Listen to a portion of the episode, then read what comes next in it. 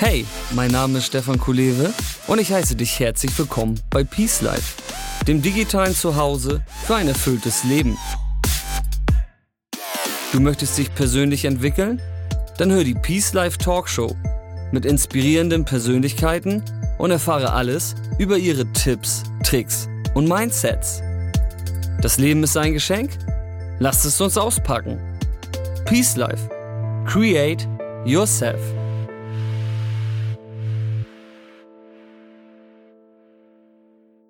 Hey, schön, dass du dabei bist zu einer neuen Ausgabe der Peace Life Talk Show. In diesem Talk bespreche ich mit Dr. Ruben Weiser, wie wirklich unsere Wirklichkeit ist. Das Thema Wirklichkeit interessiert mich persönlich schon seit Jahren und es ist eines der spannendsten Themen für das persönliche Leben. Warum ist das so? Wenn du mir auf Instagram folgst, dann kennst du sicherlich meine The Keys to Peace. Da schreibe ich immer ein paar kleine Sätze, Zitate heraus, die ich entweder aus Talks mitnehme oder die mir sonst irgendwann mal über den Weg gelaufen sind. Und im Kontext der Wirklichkeit gibt es da ein Zitat, das lautet wie folgt. Wir sehen die Dinge nicht, wie sie sind. Wir sehen die Dinge, wie wir sind. Das klingt schon ziemlich abstrakt, ich weiß, aber wenn man sich erstmal auf das Thema Wirklichkeit und Realität eingelassen hat, kommt eine ganz neue Chance, das eigene Leben positiv zu beeinflussen. Und genau hier möchte ich mit diesem Talk ansetzen und begrüße jetzt den promovierten Psychologen, Dozent für Wirtschaftspsychologie und Experten für Personalentwicklung, Dr. Ruben Weiser. Hallo Stefan, vielen Dank für die Einladung. Vielen Dank, dass du Zeit gefunden hast. Ja, Ruben, wir haben ein großes, schweres Paket auf dem Tisch liegen heute für unseren Talk und das nennt sich Realität. So ist es. So ist es. Ähm, genau, ich sage nicht umsonst schweres und großes Paket, weil das ist nun mal so, wir befinden uns alle in einer Realität, beziehungsweise in unserer Realität. Ähm, ja, und haben da manchmal unsere äh, Schwierigkeiten, würde ich mal behaupten. Mhm. Ähm, ich würde zum Einstieg von dir gerne mal wissen, wie du als ähm, Doktor der Psychologie Realität definierst. Könntest du uns das mal kurz erläutern?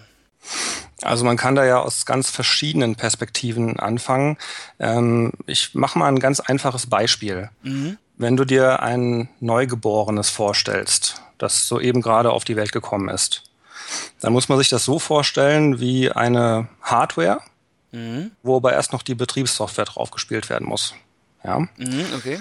Bedeutet also, ähm, Neugeborenes wird ja im Laufe des Lebens Erfahrung sammeln anhand von dem, was es sieht, anhand von dem, was es riecht, hört ähm, und so eben nach und nach die Wirklichkeit für sich konstruieren. Das heißt, durch Interaktion, durch Dinge, die sich wiederholen, ähm, wird es irgendwann eben so weit sein, dass es äh, sich eine gewisse Wirklichkeit zusammenbaut. Ja? Das menschliche Gehirn ist so ausgerichtet, dass es versucht, möglichst effizient zu arbeiten. Mhm. Das heißt, es wird möglichst schnell sogenannte Heuristiken bilden. Das heißt also Regeln, die im Gehirn gespeichert sind, die äh, den Menschen sagen, wie bestimmte Dinge ablaufen, wie, wie bestimmte Dinge aussehen mhm. ähm, und wie eben die Umwelt auf mich als Mensch reagiert, um dann eben dort zu wissen, okay, wenn jetzt ein hungriger Tiger kommt, weiß man irgendwann, sollte man schnell das Weite suchen zum Beispiel. Okay. Das ist jetzt mal schon mal eine ähm, sehr ähm, umfassende äh, Definition vom Thema Realität. Ich versuche das mal nochmal ein bisschen aufzusplitten, damit wir das auch nochmal besser erfassen können. Also Okay, wir kommen, ich finde deine Metapher sehr, sehr, sehr gut, äh, die Computermetapher, dass wir im Prinzip als ein ähm, ja, Lehrer Computer auf diese Welt kommen. Mhm. Also korrigiere mich, wenn ich falsch bin. Ähm, und dann sozusagen nach und nach sich ähm, die Software aufspielt, im Prinzip mit unserer Wahrnehmung. Genau, ganz genau. Okay. Wenn ich das richtig verstehe, hast du gesagt, ähm, Bilder, Geruch, der Geschmack, also unsere Sinnesorgane bespielen sozusagen das System. Ist das richtig? Genau, also über, über alle Sinne, olfaktorisch, haptisch, visuell, auditiv, ähm, nehmen wir eben die Sinneseindrücke wahr aus der Umwelt. Mhm. Und das, was wir wahrnehmen, wird dann entsprechend gespeichert. Ich verwende jetzt mal zwei Fachbegriffe. Mhm. Ähm, das sind zum einen Schemata. Mhm. Das heißt also, alle Objekte, die wir in der Wirklichkeit kennen, sind als Schemata in unserem Gehirn abgespeichert. Also wir wissen zum Beispiel, wenn wir das Wort Tasse hören, haben wir alle möglichen Ausprägungen einer Tasse. Wir wissen, eine Tasse ist da, um was reinzufüllen, meistens eine Flüssigkeit. Mhm. Ähm, eine Tasse hat oftmals einen Henkel, um, um sie zu greifen. Mhm. Ähm, und so sind wir eben, wissen wir, aha, Tasse ist das und mit der Tasse kann ich dies und das anstellen. Zum anderen haben wir sogenannte Skripte mhm. im Gehirn abgespeichert. Das heißt also, das sind ähm, Sequenzen, wie bestimmte Prozesse ablaufen in der Wirklichkeit. Also wenn wir jetzt sagen, wir gehen ins Restaurant, dann wissen wir, wie, wie, was dann passiert. Also wir betreten das Restaurant, wir lassen uns einen Platz zuweisen, wir setzen uns hin, wir kriegen die Karte, wir kriegen Getränke, wir kriegen mhm. unser Essen, bezahlen. Und das, diese ganzen Prozesse sind abgespeichert und laufen dann so ab. Das heißt also, wir haben eine gewisse Erwartungskonformität ähm, wenn, wir, wenn wir sagen, ich gehe jetzt essen ins Restaurant zum Chinesen, dann haben wir schon eine gewisse Vorstellung, wie es ablaufen sollte. Ja? Okay. Ja, das Gehirn will dann aber auch, dass das genauso passiert. Also wenn man jetzt zum Beispiel beim Chinesen sich hinsetzt äh, und die Karte bekommt, plötzlich ist da Schweinshaxe drauf, dann wird der ein oder andere wahrscheinlich komisch gucken, mhm. weil das Skript zu chinesisch essen gehen ist halt ein anderes. Da gibt es eben dann äh, andere Gerichte als typisch deutsche ähm, deutsche Kost. Alles klar, das verstehe ich. Also okay, mhm. wir haben wir haben Skripte, wir haben Schemata. Ich will noch mal einmal da einhaken, äh, ganz am Anfang. Ähm, wo du gesagt hast, wir unsere Sinnesorgane sind sozusagen die äh, Lieferanten der der Information für unser Gehirn. Ähm, mhm. Können wir da ein Sinnesorgan, also wenn wir jetzt sagen, äh, riechen, tasten, fühlen, schmecken, sehen, können wir da irgendwie sagen, dass, dass eins der Organe irgendwie einen größeren, relevanteren Anteil unserer, unseres Realitätsaufbaus hat? Ja, also ist ja bekannt, äh, weitestgehend glaube ich auch in der Populärwissenschaft, ähm, dass man visuell die meisten Informationen aufnimmt. Mhm. Allerdings muss ich da ähm, die Einschränkung zusagen, dass man visuell eben einfach nur erstmal Dinge sieht, ähm, die dann aber auch entsprechend eingeordnet werden müssen. Ja? Mhm. Okay. Also wenn man jetzt sich jetzt vorstellt, ähm, man unterscheidet mal jetzt die Inuit ähm, und einen Deutschen. Die Inuit haben einige, ich glaube im dreistelligen Bereich sogar, Begriffe für Schnee. Ja, also okay. Die, die, haben, und wenn ein Deutscher Schnee sieht, dann, ich weiß nicht, was dir jetzt als einfällt, mir fällt ein Pulverschnee, äh, Eisschnee, und dann wird es auch schon langsam dünn. Schneematsch. Äh, die, Schnee, Schneematsch, genau. So in der Richtung. Ähm, und die Inuit, die haben eben unfassbar viele Begriffe für Schnee, okay. weil sie, weil sie eben entsprechend in einer sehr schneereichen Umwelt leben und äh, es sehr wichtig ist zu wissen, äh, der Schnee ist eben so konstituiert, dass ich da durchbrechen kann und ertrinke. Der Schnee ist geeignet, um eine Suppe zu kochen oder noch viele andere Sachen. Ah, verstehe. Ähm, und deswegen, ne, also wir sehen Schnee, aber der Inuit hat da ganz andere Bezeichnung für oder viel mehr als ein Deutscher zum Beispiel. Deswegen, klar, visuell ist das Hauptorgan, die Augen, mhm. über die Informationen kommen. Wichtig ist aber, was man dann eben darüber noch lernt, was man gesehen hat und dazu abspeichert. Zum Beispiel durch Kommunikation mittels Sprache.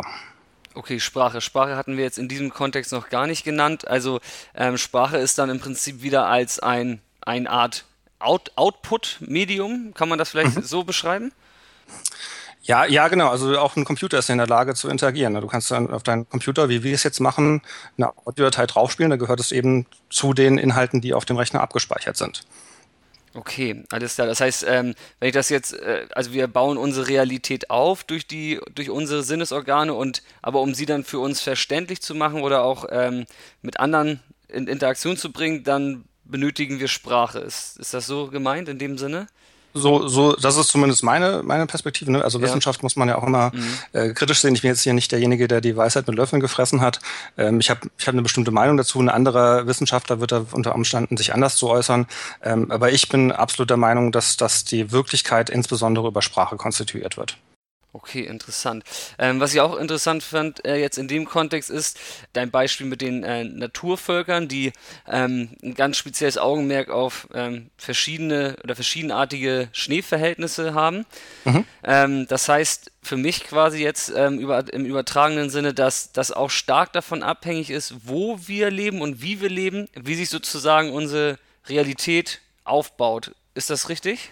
Absolut richtig. Ähm, da muss man sich einfach nur vorstellen, ähm, wenn man äh, sein Leben lang in Deutschland lebt und nie Deutschland verlässt, dann wird man jetzt aus der interkulturellen Perspektive, also aus der interkulturellen Psychologie heraus sagen, äh, die Person, die das macht und vielleicht sogar sich gegen ähm, Medien aus dem Ausland abschottet und auch internationale Nachrichten sich äh, nicht anschaut, die wird niemals die eigene Kultur verstehen. Ja, mhm. ich weiß nicht, du warst ja, du warst ja selbst auch schon öfters mal im Ausland. Mhm. Ähm, und ähm, man, man merkt eigentlich erst, wie man als Deutscher ist, wenn man tatsächlich mal in ein anderes Land geht und dann sich anschaut, wie dort gelebt wird, wie ja. dort die Zeit wahrgenommen wird, ähm, wie, wie, wie Proxemics funktionieren, also wie nah, wo, wo fängt meine Private Zone an, wo fängt die das Gegenüber an, ja, wie nah ist man sich. Das, das sind alles Sachen, die, die erfährt man tatsächlich erst, äh, wenn man mal die deutsche Kultur verlassen hat. Okay, alles klar. Das ist die Kulturebene sozusagen, die, die sich dann in die eigene persönliche Realität dann auch noch einspielt in dem Sinne, ja? Unbedingt. Unbedingt. Okay, das ist ein großes Feld. Ähm, mir, mir, fällt da gerade was zu ein, witzigerweise, ähm, als Beispiel. Ähm, die, du kennst den Film Die Truman Show, oder? Mhm. Ja, könnte die, oder die ist ja an, an solche, an so eine Thematik im Prinzip angelehnt oder auf, aufge, aufgesetzt sogar. Dass man im Prinzip in einer geschlossenen Welt ist und wenn man nur in dieser Welt ähm, lebt und wahrnimmt, existiert quasi nichts außerhalb dieser Realität, ja? Ganz genau. Also das ist genau, das ist ein super Beispiel. Ähm, der einzige, der eben denkt, das wäre tatsächlich die Wirklichkeit, ist ja dann wirklich der Truman, heißt er sogar, glaube ich, in dem Film. Genau. Ähm, alle anderen wissen ja, dass das nicht die Wirklichkeit ist, aber für ihn ist das 100% real. Also ein, ein anderes Beispiel ist der Film Die Matrix, mhm. den die meisten kennen, der mich, als ich Teenager war, ziemlich geflasht hat.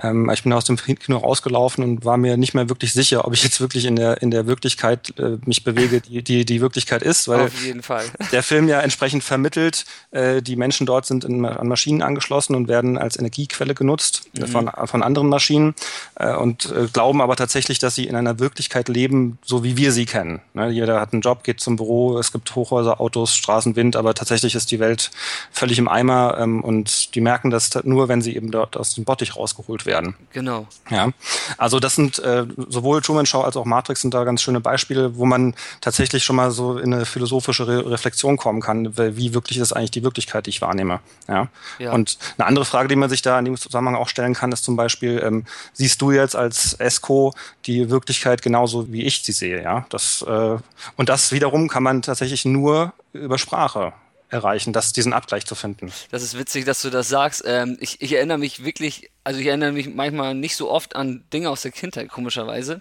Mhm. Aber ähm, an eine Sache erinnere ich mich. Ich habe irgendwie öfters mal den Gedanken gehabt und auch meine, meine, meine Mom dann gefragt, äh, ob sie diverse Farben so genauso sieht wie ich, ne? Ja. Das war irgendwie, das, die, auch diese Frage hatte ich mir in dem Sinne schon oft gestellt. Farben, Formen, ob wir die Dinge gleich sehen. Das hat mich früh für in, interessiert. Mhm. Und ähm, wir wissen ja im Prinzip, dass es nicht so ist, dass wir die Dinge gleich sehen, sondern dass jeder im Prinzip seine eigene Realität konstruiert. Das ist richtig, genau. Genau. Und ähm, da wäre jetzt mal meine Frage, ähm, wie konstruieren wir unsere eigene Realität und wie weit weicht die von der richtigen Realität ab, wenn man das so fragen kann? Hm, kann man so fragen? Da kann ich dir schon direkt meine Lieblingsantwort aus der Psychologie geben. Mhm. Es, es, kommt drauf an. es, es, es, kommt, es kommt immer drauf an. Ja? Also genauso der Frage gibt es ein Modell von Brunswick, das sogenannte Linsenmodell, mhm. Ähm, das eben ziemlich genau beschreibt, wie jemand vor den Erfahrungen, die die Person hat, die Wirklichkeit sich zusammenstellt. Äh, man muss sich das so vorstellen, die, die tatsächliche real existierende Wirklichkeit sendet Unmengen an reizenden Informationen, ja. die, die man eben als Mensch mehr oder weniger empfangen kann und die man auch unterschiedlich interpretiert. Mal ein Beispiel, ähm, eine Fledermaus zum Beispiel, die kann ja völlig unabhängig von Licht im Dunkeln fliegen. Das kriegt ein Mensch nicht hin. Mhm. Ja. So, das heißt also, ähm, durch, durch die Schallwellen, die da genutzt werden oder ausgesendet werden, um zu gucken, wo ist die nächste Wand, ja. hat sie eine ganz andere Wahrnehmung der Wirklichkeit. Ja? Oder zum Beispiel, ich glaube, Bienen können, können Infrarotlicht sehen oder andere Dinge sehen als Menschen. Also ne, die Reize sind alle da, nur wir als Menschen sind schon mal insofern eingeschränkt. Wir haben eben zwei Augen, Ohren und damit können wir bestimmte Sachen sehen, aber eben nicht alles. Okay. Mhm. Ja, so. Das ist der erste Punkt. Erstmal also die, die ähm, physiologische Komponente, was wir im Vergleich jetzt zu Tieren mehr oder weniger wahrnehmen können. Hunde zum Beispiel hören ja auch viel besser oder andere Töne als Menschen. Mhm, okay. Und dann äh, geht es eben darum, dass die einzelne Person das, was sie als Mensch jetzt wahrnehmen kann, nochmal vor dem Hintergrund dessen, was im sogenannten Extensionsgedächtnis gespeichert ist, eben abgleicht und dann entsprechend filtert. Ja, also jeder ja. hat, einen, hat einen eigenen Filter ähm, und wenn jetzt jemand auf der Straße rumrennt und äh, Spanisch sprechen jemanden hört und gar kein Spanisch kann, ist er zum Beispiel gar nicht mehr in der Lage zu erkennen, aha, oh, das ist Spanisch, sondern nur äh, Fremdsprache. Kann ich nicht. Ja, jemand, jemand, der aber Spanisch sprechen kann, wird verstehen, was die andere Person sagt. Mhm, ja. Und so en entsprechend ähm, ist es eben tatsächlich so, dass jeder Mensch die Wirklichkeit selbst so wahrnimmt, ähm, wie, wie man es im Prinzip möchte und auch kann. Okay, alles klar. Ähm, ich versuche das Bild mal kurz nachzuzeichnen, weil das dann doch schon ähm, komplexer wird jetzt. Ähm, Unbedingt. Es ist, genau, es ist im Prinzip so, und ähm, ich habe ja auch ähm, eine Zahl vorliegen, dass, dass die Realität, die Eindrücke, das, was du gerade beschrieben hast, im Prinzip das, was in diesem Moment auf jeden von uns einströmt und uns umgibt. Das legen Forscher oder Wissenschaftler ungefähr auf 320 Millionen Informationseinheiten fest. Mhm. Damit man mal so ein Gefühl kriegt von der Menge, was sozusagen alles da ist. Jeder Klang, jeder Ton, auch Dinge, wie du schon gesagt hast, die vielleicht äh, Hunde hören, die wir nicht hören oder äh, Katzen sehen, die wir nicht sehen, als, als Beispiel mal. Ja. Und ähm, die nächste Zahl ist da in dem Sinne, dass wir davon pro Sekunde von diesen 320 Millionen Informationseinheiten selber bewusst nur 40 wahrnehmen können. Ganz genau. Ja, das finde ich schon ähm, ja, äh, krass. Ja. Also wenig. Also man, man weiß ja zum Beispiel, es ist extrem wenig mhm. ähm, und wir wissen ja, ähm, also man, man, nimmt das gar nicht so wahr im Alltag, wie wenig man tatsächlich visuell scharf sieht. Ne? Also man, ja. man hat ja so einen Fokuspunkt im, im visuellen Feld und äh, das, das macht nur einen ganz kleinen Anteil aus und alles andere ringsherum sieht man eigentlich nur verschwommen. Mhm. Ja? das, das, was man scharf sieht, das kann man fokussieren. Da kann man wirklich, kann jetzt hier auf meinen Bildschirm gucken, kann lesen, was da steht. Das Buch, was links davon äh, liegt, da weiß ich zwar, was draufsteht, wüsste ich es nicht, könnte ich es nicht lesen, sondern müsste, müsste hier wieder fokussieren. Mhm. Ja, also das ist ähm, tatsächlich so, dass man als Mensch recht eingeschränkt ist. Anderes Beispiel, ähm, vielleicht noch, du hast vorhin das mit den Farben angesprochen. Ähm, ich habe zum Beispiel eine Rot-Grün-Schwäche. Ja? Also, ja, willkommen im Club. Ich bin nicht rot-grün blind, aber ist ja ein klassisches Männerproblem. Genetisch Frauen können, können ja nicht äh, rot-grün blind werden. Ähm, ich habe keine Ahnung, wie, wie ein vollwertiges Grün aussieht. Ja, also ich ja. kann zwar die Ampel erkennen, sehe, okay, jetzt ist grün, äh, kann auch sagen, der Rasen ist grün und äh, ein Blatt ist grün, ja. aber ich werde niemals erfahren, wie jemand äh, grün sieht, der nicht äh, rot-grün Schwäche als als Mangel hat. So, das ist halt, wenn man sich das vorstellt, eigentlich ein bisschen frustrierend. Gutes Beispiel, ich habe auch Rot-Grün-Schwäche, also von daher. Ja, willkommen. willkommen im Club, können wir uns das irgendwie auch gegenseitig nicht erklären. Ja. Ähm, aber das ist ja gerade das Kuriose, ähm, dass wir sozusagen oft davon ausgehen, dass unsere Wirklichkeit die einzig wahre Wirklichkeit ist ja. und, und, dadurch glaube ich auch oft ähm, äh, uns Probleme ins Haus holen. Vor allem im, im, Umgang sozusagen mit, mit anderen Menschen und die ihre eigene Realität mit sich rumtragen. Ja, ganz klar. Ja, meine Frage, Ruben, ähm, jetzt zu diesem ganzen Thema der eigenen und persönlichen Wahrnehmung. Ähm, wir haben jetzt, glaube ich, so ein bisschen verstanden, dass wir uns die, die eigene Realität konstruieren und dass jeder sich ähm, einen Ausschnitt aus der gesamten verfügbaren Realität quasi auf seine Festplatte lädt. Mhm. Da ist jetzt die Frage, ähm, bauen wir uns da Fehler ein, unbewusst? Und wenn ja, welche?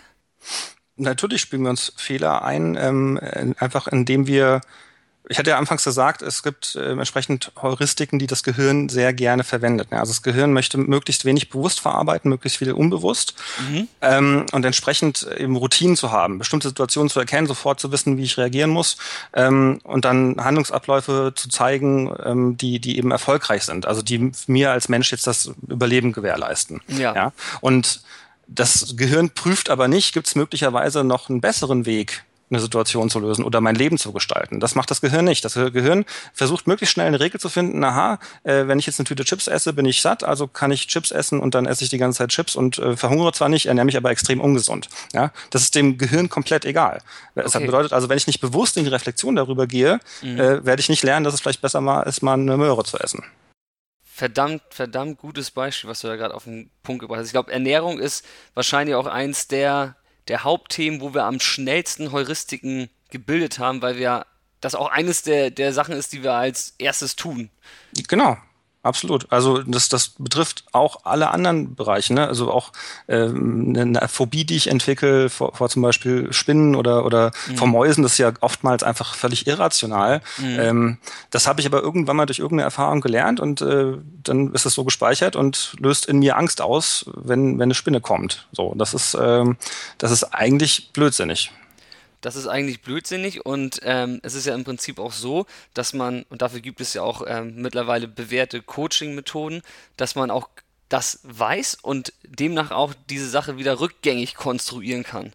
Richtig, das ist möglich, ja. Das ist möglich. Ähm, okay, das war eigentlich schon meine Frage. Du bestätigst das, das ist, das ist möglich. Ähm, dann ist doch die Frage, ähm, warum tragen wir dann dennoch so viele ähm, Sachen mit uns rum, die uns eigentlich nicht gut tun? Also warum haben wir Heuristiken oder ähm, Gewohnheiten in uns, ähm, die uns immer wieder äh, auf die falsche Bahn führen oder immer, immer wieder davon abbringen, einfach erfüllter und bewusster und gesünder zu leben? Naja, die äh, eigentliche Antwort darauf ist, dass der Mensch im Prinzip faul ist. Ja, weil, weil, also ja, ist, ähm, also der Mensch ist an, an sich erstmal faul und versucht, also jede Veränderung ist ja für den Menschen anstrengend. Ne? Wenn ich jetzt anfangen muss, wenn ich jetzt also mich mit Ernährung, das ist ja das ein tolles Beispiel von vorhin, mhm. das du auch angebracht hast, ähm, bewusst befasse und sehe, aha, okay, äh, ich muss mich jetzt damit auseinandersetzen, dass das kostet ja erstmal Zeit. Mhm. Ja? Möchte der Mensch eigentlich nicht so gerne. Also sich, sich, sich zu verändern ist immer anstrengend. Mhm. Ähm, und wie gesagt, also Routinen Ne? Ich fange jetzt nicht an, meine Zähne anders zu putzen, bis mir jemand sagt, äh, das ist aber besser, dann kriegst du weniger Karies. Dann fange ich vielleicht an, drüber nachzudenken. Ja, ja, das stimmt. ja. Also ähm, das, das, die, das ist eine ganz einfache Antwort. Das, das liegt an unserem Gehirn. Äh, ja. Das Gehirn möchte Heuristiken bilden und möglichst wenig bewusst äh, machen, weil ich glaube, also wir, wir können äh, plus minus äh, zwei, also sieben plus minus zwei Items gleichzeitig bewusst verarbeiten und das ist ziemlich ineffizient und anstrengend. Ja. Möchte der Mensch nicht. Und das, was du jetzt meinst, ist ja eben eine Veränderung und Veränderung erfordert eine bewusste Auseinandersetzung mit eben der Wirklichkeit. Und das ist anstrengend. Absolut anstrengend, mega anstrengend. Ja, auch erstmal überhaupt äh, zu merken, was man alles nicht weiß oder nicht kann, also von der unbewussten Inkompetenz zur bewussten Inkompetenz zu kommen, was also egal welchen Bereich es betreffen kann, mhm. das ist ja schon mal ähm, ein Schritt, der gemacht werden muss. Das ist ähm, genau, das ist das Thema sozusagen, wie man von ähm, der Weg der Fähigkeit im Prinzip, dass man erstmal nicht weiß, was man tun muss, mhm. dann weiß man, was man tun muss, aber tut es nicht Mhm. Und dann kommt sozusagen die Stufe, wo man es tut, aber es noch bewusst und anstrengend äh, ausführen muss. Genau. Und irgendwann, nach ein paar mehrfachen Wiederholungen, führt man es dann im Prinzip automatisch aus. Richtig, wie beim Autofahren zum Beispiel, ne? Wie beim Autofahren. Ist, das ist dann in dem Sinne sozusagen eine erlernte Fähigkeit. Die völlig unbewusst abläuft. Unbewusst abläuft. Auf das Thema unbewusst möchte ich jetzt auch nochmal eingehen. Und zwar ähm, haben wir ja schon gesagt, dass wir die, die Realität mit den ganzen Informationseinheiten bewusst ähm, nur ganz, ganz beschränkt wahrnehmen können. Mhm. Ich äh, wiederhole nochmal die Zahlen, damit das klar wird. Wir haben äh, pro Sekunde 320 Millionen Informationseinheiten, die zur Verfügung stehen. Wir können mhm. bewusst davon 40 aufnehmen. Aber unser Unterbewusstsein hingegen kann 40 Millionen Informationseinheiten aufnehmen. Ähm, da ist meine Frage, das ist ja wesentlich mehr. Ähm, sind wir nicht schlauer, wenn wir nicht denken? ja, ne, das ist, ein, das ist, eine sehr kluge Frage. Ähm, auch hier kommt es wieder darauf an, äh, worum es geht. Ne? Also es gibt äh, zum Beispiel von Herrn Gerd Gigerenzer das Buch Bauchentscheidungen. Ähm, der hat in der Forschung herausgefunden, dass das Bauchentscheidung, also wirklich jetzt einfach äh, das zu machen, was man als erstes, was einem als erstes in den Sinn kommt, ja. ist oftmals das Richtige. Ja. ja. Also deswegen, ja, also intuitiv machen wir oftmals schon die richtigen Dinge und müssen uns gar nicht bewusst denken, damit auseinandersetzen. Ja. Ja, Problem ist aber, wenn wir das so machen, also die Heuristiken einsetzen, die wir schon gespeichert haben und gelernt haben, das funktioniert gut, ja. ver verpassen wir die Chance, besser zu werden. Das ist der einzige Punkt. Aber ja. ja exakt, okay, verstehe ich. Giga Renzer, den, den, den Vortrag habe ich, ich habe das nicht das Buch, aber ich habe das Buch als Vortrag und da habe ich auch ähm, ja, nicht schlecht gestaunt, was er im Prinzip alles ähm, dem, dem Unterbewusstsein ähm, zuordnet und auch zutraut. Ne? Absolut. Er hat ja dieses ähm, Beispiel in seinem Buch, ich weiß nicht, ob das in einem Vortrag auch vorkommt, ähm, wenn ein Baseballspieler versucht, den Ball ja. zu fangen, ja. Ja, der, der gerade geschlagen wurde, dann, wenn er bewusst jetzt versucht auszurechnen, wo er sich hinstellen müsste, um den Ball perfekt zu fangen und überlegen müsste, wie er den Arm streckt, was er machen müsste, dann ist der Ball schon längst auf dem Boden und er hat verloren. Na, deswegen äh, weiß er genau ungefähr, aha, der Ball hat die Geschwindigkeit und ich muss ungefähr da stehen und da kommt er runter. Das muss, macht er aber gar nicht bewusst. Der läuft da einfach hin, fängt den Ball. Zack. Und das macht im Prinzip das, das Unterbewusstsein. 100% Unterbewusstsein. Ne? Klar, bewusst wahrgenommen wird schon äh, der Ball so, wo ist er jetzt gerade, aber mhm. wie, er, was er, wie er sich bewegen muss, wie er den, die Hand halten muss, wie hoch er springen muss, diese ganzen Sachen sind alle ist alles abgespeichert. Und du kannst dir vorstellen, dass jetzt, äh, mir jetzt Taschenrechner auszurechnen, wie weit ich laufen muss, wie hoch ich springen muss, das würde in die Hose gehen. Ja, äh, die sagen ja im Prinzip, es ist eigentlich im Prinzip auch nicht möglich, ne? diesen Prozesse irgendwie ja. auszurechnen mit einer, ja. mit einer Maschine.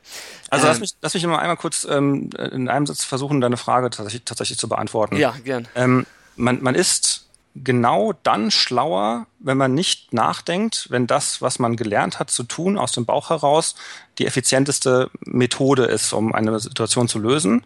Ähm, wir lernen dann aber nichts dazu. Ja? Mhm. Also wir, wir wir, wir schaffen es nicht, irgendwie uns weiterzuentwickeln. Und das ist eben, das geht nur durch bewusstes Nachdenken. Das ist, das, das war eine sehr, sehr, sehr schöne Antwort, die du da gerade formuliert hast. ähm, Wahnsinn, ja. Also im Prinzip ähm, ist, ist das dann eigentlich ja so, dass ähm, es das Schlauste wäre, wenn man, wenn wir jetzt mal wieder beim Computer sind und man sagt, ähm, so, wir lassen mal so 20, 25 Jahre unser Leben einfach mal so laufen, treiben ein bisschen rum, machen alles mit, äh, sind mal in der Schule, sind hier und da und machen unsere Lebenserfahrung. Und dann wäre es doch eigentlich so, nach, nach deinen ganzen Aussagen, jetzt nach dem Wissen, was wir jetzt haben, ganz sinnvoll, wenn man dann irgendwie mit Mitte 20 einmal ein, ein Update macht, oder? Äh, das, das, Update kommt auch tatsächlich. Das ist ein, äh, lustig, dass du genau dieses Alter nennst. Ja. Ähm, weil aus der persönlichkeitspsychologischen Perspektive sagt man, dass die Eigenschaften sich insbesondere nochmal in der Zeit vom ungefähr 18. bis zum 30. Lebensjahr äh, intensiv verändern. Ja. Mhm, okay. Und das, das, liegt eben daran, dass sich dann äh, zu diesem Lebensalter ziemlich viel verändert. Ne? Man geht, kommt aus der Schule, mhm. es geht darum, sich zu überlegen, was für einen Job will ich machen, mhm. was für eine mhm. Ausbildung möchte ich machen, welches Studium möchte ich machen, möchte ich ins Ausland gehen. Und man zieht dann von zu Hause aus, äh, hoffentlich irgendwann. Was ich nur empfehlen kann. Und, ähm, und ja, irgendwann, und dann ist man eben mit völlig, mit einer völlig neuen Wirklichkeit konfrontiert. Ne? Mutti wäscht nicht mehr die Wäsche, ja. ich muss mich plötzlich selber um eine Wohnung kümmern, ich muss plötzlich selber die Miete bezahlen, alles Dinge, die, die, die neu sind. Ja. ja. Deswegen ist genau dieses Alter das, das Spannendste eigentlich. Das ist das äh, Spannendste in, in dem Sinne, weil viel ähm, in deiner Umgebung sozusagen sich wahrscheinlich ändert, ja? Richtig, ja. Und das mhm. im Prinzip äh, ist das, das Update kommt dann automatisch. Mhm. Weil mhm. die, das Verhalten, was man vorher gezeigt hat, außer man bleibt eben zu Hause, geht nicht arbeiten, entwickelt sich nicht weiter, mhm. ähm, das, die Wirklichkeit verändert sich dann tatsächlich und zwar massiv. Man lernt völlig neue Leute kennen, ähm, man wohnt vielleicht in einer völlig, an einem völlig anderen Ort. Also genau das ist eben der Punkt, wo ein Update vonstatten geht. Okay. Die Wirklichkeit ist dann aber irgendwann, heutzutage nicht mehr so wie früher, aber irgendwann ist sie dann relativ stabil und deswegen ist auch die Notwendigkeit, seine Eigenschaften zu verändern, nicht mehr so gegeben. Okay, das bedeutet, ähm, ab einem gewissen Punkt ähm, hat man einmal sich im Prinzip oder man hat einen Großteil seiner Wahrnehmung der Realität oder seine eigene Realität für sich irgendwie erschaffen und da bleibt man erstmal bei oder? Kann, kann man, muss man aber nicht. Ne? Also äh, das, die Wissenschaft sagt mhm. eben, äh, die, die Wirklichkeit verändert sich äh, so ab dem 30. Äh, Lebensalter nicht mehr so intensiv, kommt mhm. auch immer drauf an.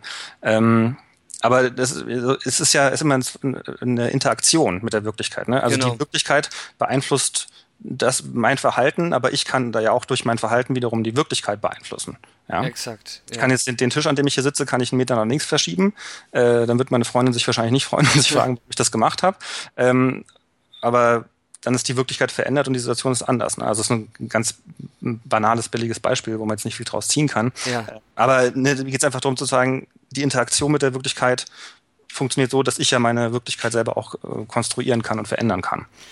Ja, genau, das ist äh, ein, ein, wichtiger Punkt, so dass man im Prinzip, was du jetzt nochmal sagst, dass man halt die dass man halt auch ein Stück weit seine, seine Wahrnehmung der Realität ähm, gestalten kann. Absolut. Genau, und das ist, glaube ich, nochmal ein interessanter Punkt, den wir jetzt nochmal hier ähm, einläuten können im Prinzip und den wir dann aber auf jeden Fall in einen anderen Talk nochmal verlagern müssen, da haben wir schon drüber gesprochen, mhm. ähm, dass man schon mal anteasert jetzt, ähm, es ist so, man kann seine eigene Realität gestalten. Ja, kann man. Kann man. Absolut möglich.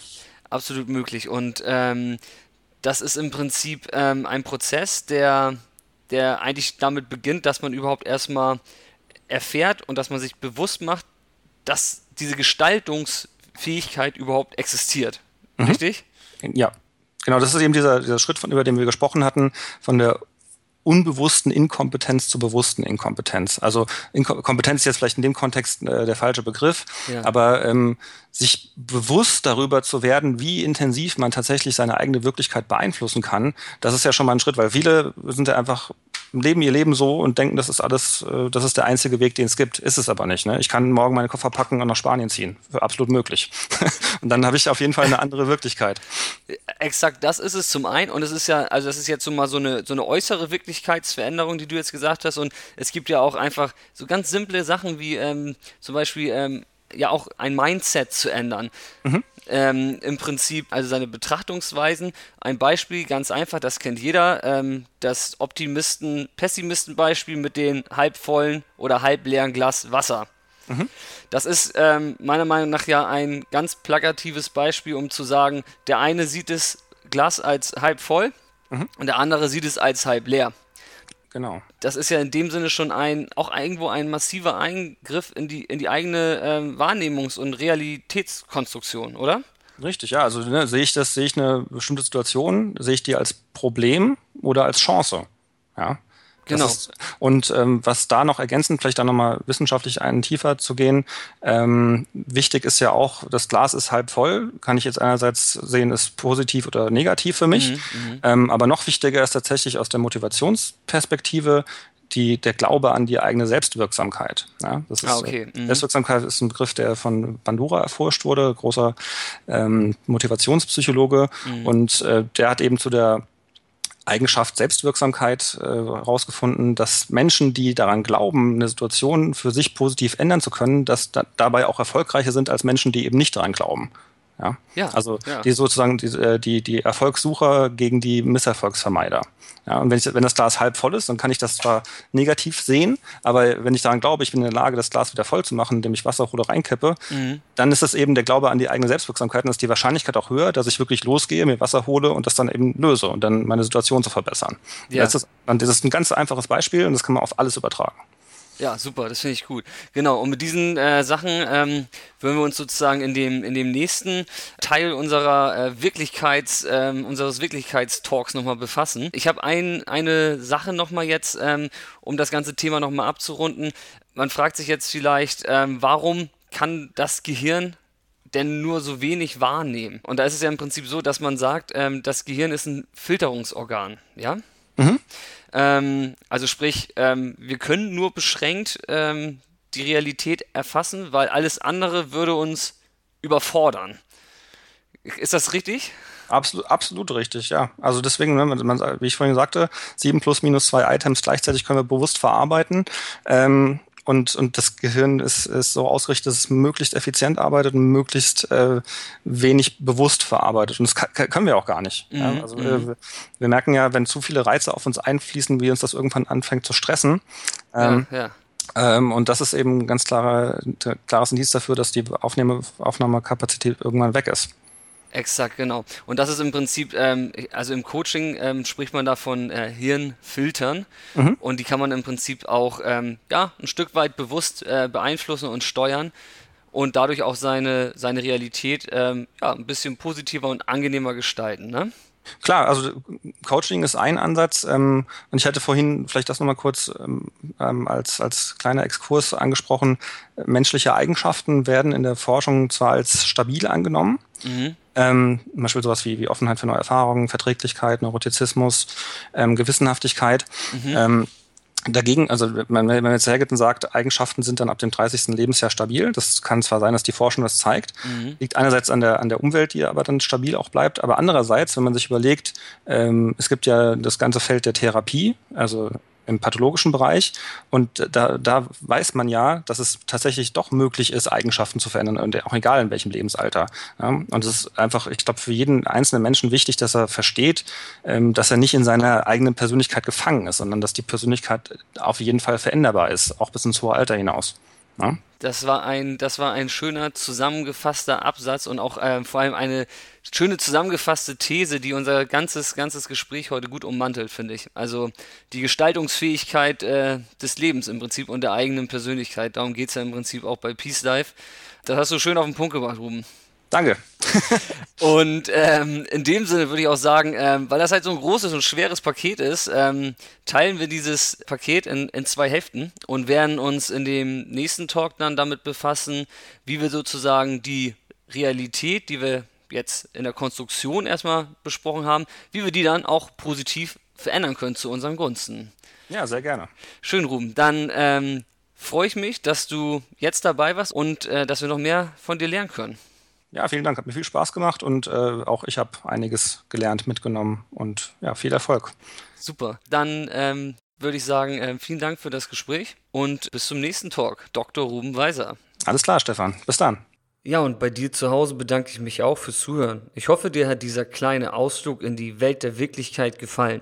Und wenn dem so ist, dann freue ich mich natürlich über eine Bewertung auf iTunes oder das Teilen dieses Beitrages in der unfassbar weiten und unfassbar unwirklichen digitalen Welt. Möchtest du noch weitere Informationen haben zu diesem Thema, dann findest du auf peacelife.de noch einen Beitrag in den Show Notes über das Thema Wahrnehmung und Wirklichkeit, wo du ein paar mehr wissenschaftliche Zahlen, Daten und Fakten bekommst. In diesem Sinne wünsche ich dir viel Spaß und bis zum nächsten Mal. Beste Grüße aus dem Peace Life, dein Stefan Kolewe.